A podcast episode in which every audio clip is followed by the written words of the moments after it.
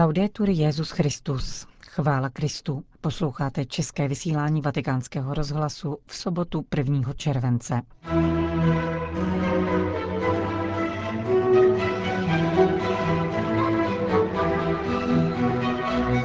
Kardinál Müller odchází z čela Kongregace pro nauku víry. Vystřídá ho arcibiskup Ladaria. Kardinál Peter Turkson apeluje na zastavení emigrace z Afriky. Sekularizovaná společnost skrytě obdivuje věrnost Kristovu učení, říká první švédský kardinál v dějinách, biskup Anders Arborelius. Nerušený poslech od mikrofonu přeje Johana Bronková. Zprávy Vatikánského rozhlasu. Vatikán.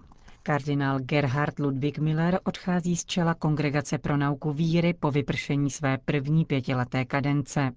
Prefektem nejdůležitějšího vatikánského úřadu ho jmenoval v roce dva tisíce dvanáct Benedikt šestnáctý.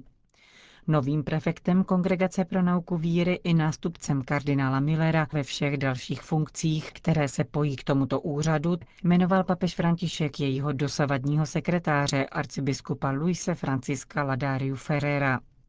Tento španělský jezuita se narodil v roce devatenáct set čtyřicet čtyři na Majorce. Před vstupem do řádu vystudoval právo na Madridské univerzitě. Teologii absolvoval na jezuitské fakultě ve Frankfurtu. V doktorandském studiu pokračoval na Papežské gregoriánské univerzitě, kde také později přednášel dogmatickou teologii, byl děkanem teologické fakulty a posléze vicerektorem. Od roku devatenáct set devadesát pět byl konzultorem Kongregace pro nauku víry. V roce dva tisíce čtyři se stal generálním sekretářem Mezinárodní teologické komise a v roce dva tisíce osm jej Benedikt šestnáctý jmenoval sekretářem Kongregace pro nauku víry. Vatikán. Kardinál Peter Turkson apeluje na zastavení emigrace z Afriky. Prefekt Vatikánského úřadu pro integrální lidský rozvoj konstatoval, že v naprosté většině afrických zemí neprobíhají války, které by nutily lidi k útěku. Proto je potřeba pracovat na rozvoji tohoto kontinentu, aby mladí Afričané zůstali ve svých domovech. Ghanský kardinál přirovnal současnou migrační krizi k tekoucímu kohoutku. V takové situaci je potřeba zavřít přívod vody a nikoliv utírat to, co přetéká, dodal vatikánský kardinál. Šéfa Vatikánského úřadu oslovili novináři s žádostí o komentář k právě probíhající diskusi nad uzavřením italských přístavů pro lodě s migranty. Kardinál Turkson uvedl, že jde o vnitřní rozhodnutí Evropy. Dodal ovšem, že řešení této otázky neleží pouze na Evropě. Podle jeho názoru zastavení emigrace z Afriky skrze podporu místního rozvoje není nemožné. Francie.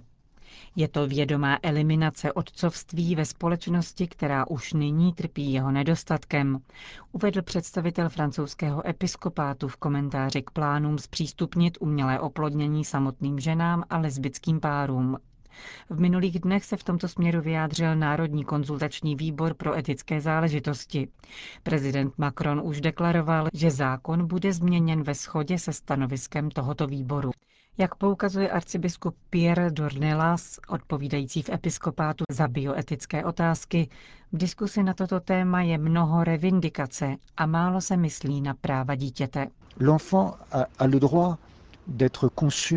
Dítě má právo být počato v manželském svazku ženy a muže, v lásce. Církev toto právo respektuje. Dítě má být přijímáno jako cenný dar. Prvním a nejhmatatelnějším důsledkem nového zákona bude chybějící otec. A bude to nedostatek rozhodnutý zhora, plánovitý. Samozřejmě stává se, že otec chybí, že zemřel nebo o tom rozhodnou různé životní dráhy. To se stává. Není to však totéž, jako když se zhora, vědomně a svévolně rozhodne, že otec nebude. A to všechno se děje ve společnosti, která už nyní trpí nedostatkem otce. Hledá ho. Je v tom jakýsi hluboký rozpor. Tato vědomá, zhora rozhodnutá a právně sankcionovaná likvidace otce je projevem úpadku a nikoli v pokroku. Řekl Vatikánskému rozhlasu arcibiskup Pierre d'Ornellas. Vatikán, Švédsko. Po své kardinálské nominaci jsem nedostal gratulaci od premiéra nebo od krále, ale obyčejní lidé mi prokazují úctu, řekl první švédský kardinál Anders Arborelius. I když Švédové nesouhlasí s učením církve, přesto svým způsobem katolíky obdivují kvůli jejich spojení se svou vírou, poznamenal. Právě v tom podle stockholmského biskupa spočívá síla katolicismu v jeho vlasti. Ve společnosti, v níž se všechno mění, se církev snaží zachovat věrnost učení Krista, tak, jak bylo vždy předáváno. S tím se pojí také skrytý obdiv. Švédové vědí, že ať se říká o katolících cokoliv, musí se přiznat, že věří tomu, co říkají, popisuje situaci ve své zemi kardinál Arborelius. Podle švédského biskupa právě tento paradox církve, rozvíjející se v radikálně sekularizované společnosti, mohl přimět papeže k jmenování kardinála z této skandinávské periferie. Všímá si, že v zemi, kde lidé stále citelněji vnímají, že jim v životě cosi chybí, že se ocitají v prázdnotě, představuje katolická církev alternativu. Odráží se to v zaujetí katolickým učením, spiritualitou a etikou. Roste počet obrácení, dokonce i v mediálním světě. Kardinál Arborelius podotýká, že katolíci nadále zůstávají skromnou a nevelkou menšinou, nemohou evangelizovat celou společnost. Ale ve Švédsku roste vědomí, že církev může nabídnout alternativu pro sekularizovaný, individualistický a hedonistický styl života, který nedokáže uspokojit lidské srdce. Jižní Súdán.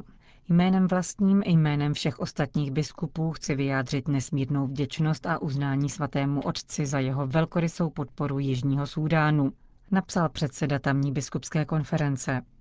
Biskup Edward Hiboro Kusala v listu adresovaném papeži zdůrazňuje, že navzdory odkladu papežské návštěvy súdánský národ pociťuje jeho zvláštní blízkost a solidaritu. Připomeňme, že František podpořil tuto zemi zasaženou hlubokou humanitární krizí několika projekty pod společným názvem Papež pro Jižní Súdán. Za jejich realizaci zodpovídá nový úřad pro integrální lidský rozvoj.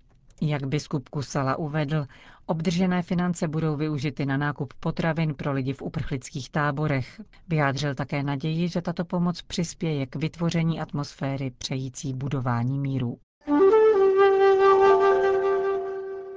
Polsko-Sýrie.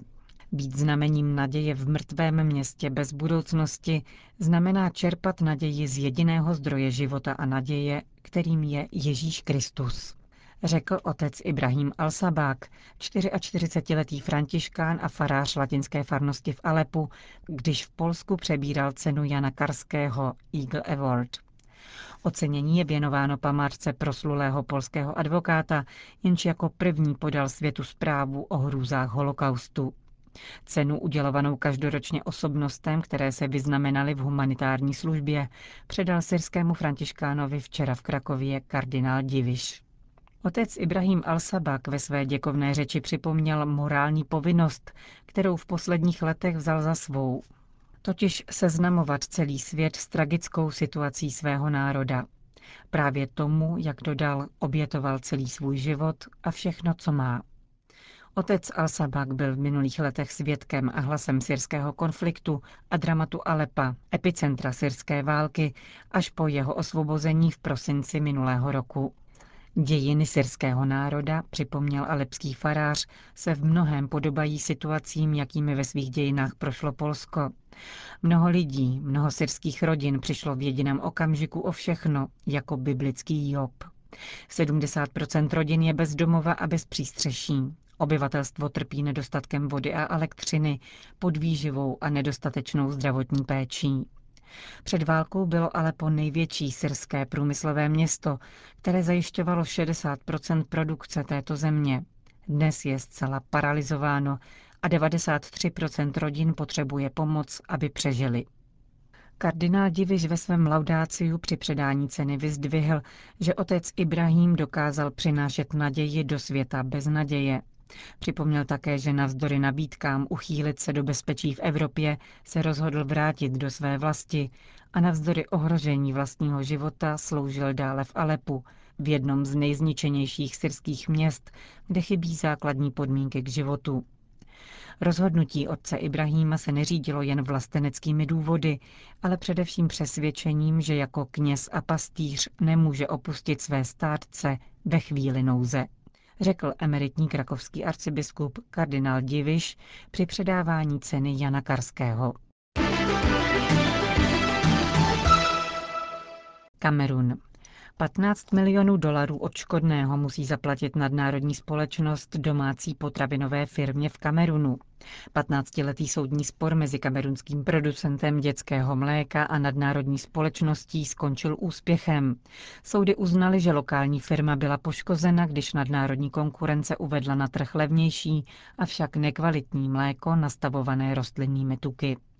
Rozsudek proto mluví o nekalé konkurenci a komerčním podvodu.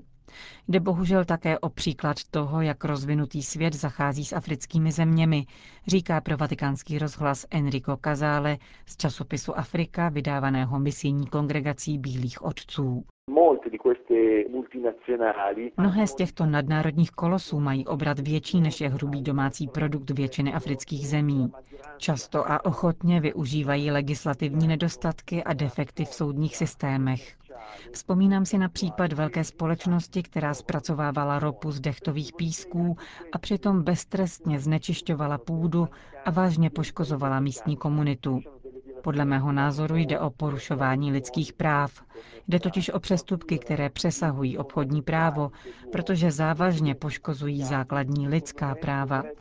V těchto případech by se měl otevřít soudní prostor na mezinárodní úrovni, kde by bylo možné vymáhat spravedlnost na těchto nadnárodních společnostech, které podnikají bez ohledu na ty nejzákladnější zákony. V případě tohoto kamerunského podnikatele odvolání k soudu přineslo úspěch. Postačí patnáct milionů dolarů odškodného, aby firma vyšla z krize. Ano, pomohou obnovit produkci a, jak všichni doufají, také vytvořit pracovní místa. V tomto případě je dobré zdůraznit, že zafungoval místní výměr spravedlnosti. Pokud lokální soudy fungují, nadnárodní firmy jsou nakonec donuceny podřídit se národním zákonům, říká Enrico Casale z časopisu Afrika. Vatikán. Alegorické postavy přátelství a spravedlnosti v Konstantinově sálu vatikánských muzeí jsou dílem Rafaela Sancia. Potvrdili to restaurační práce pod vedením Marie Ludmily Pustky. Mezi léty patnáct devatenáct až patnáct dvacet, krátce před svou smrtí, navrhl Rafael výzdobu tohoto sálu určeného pro bankety, kardinálské nominace a reprezentační návštěvy velvyslanců. Sám vlastnoručně provedl dvě postavy, zatímco další části výzdoby dokončili jeho žáci, zejména Giulio Romano a Giovanni Francesco Penni. Alegorické postavy jsou provedeny zvláštní technikou olejomalby na zdi. Po odstranění přemaleb a restauračních zásahů se objevily rysy typické pro styl tohoto renesančního mistra. Rafael zvolil pro dekoraci celého sálu nezvyklou techniku. Celá stěna byla pokryta poměrně silnou vrstvou přírodní pryskyřice, známé také jako řecká smola, na kterou se pak malovalo jako na plátno nebo na desku. Profesor Arnold Nesselrath, technicko-vědecký delegát vatikánských muzeí, k potvrzení autentičnosti Rafaelových maleb dodává: Z pramenů z šestnáctého století jsme věděli, že Rafael namaloval ještě dvě postavy v tomto sále.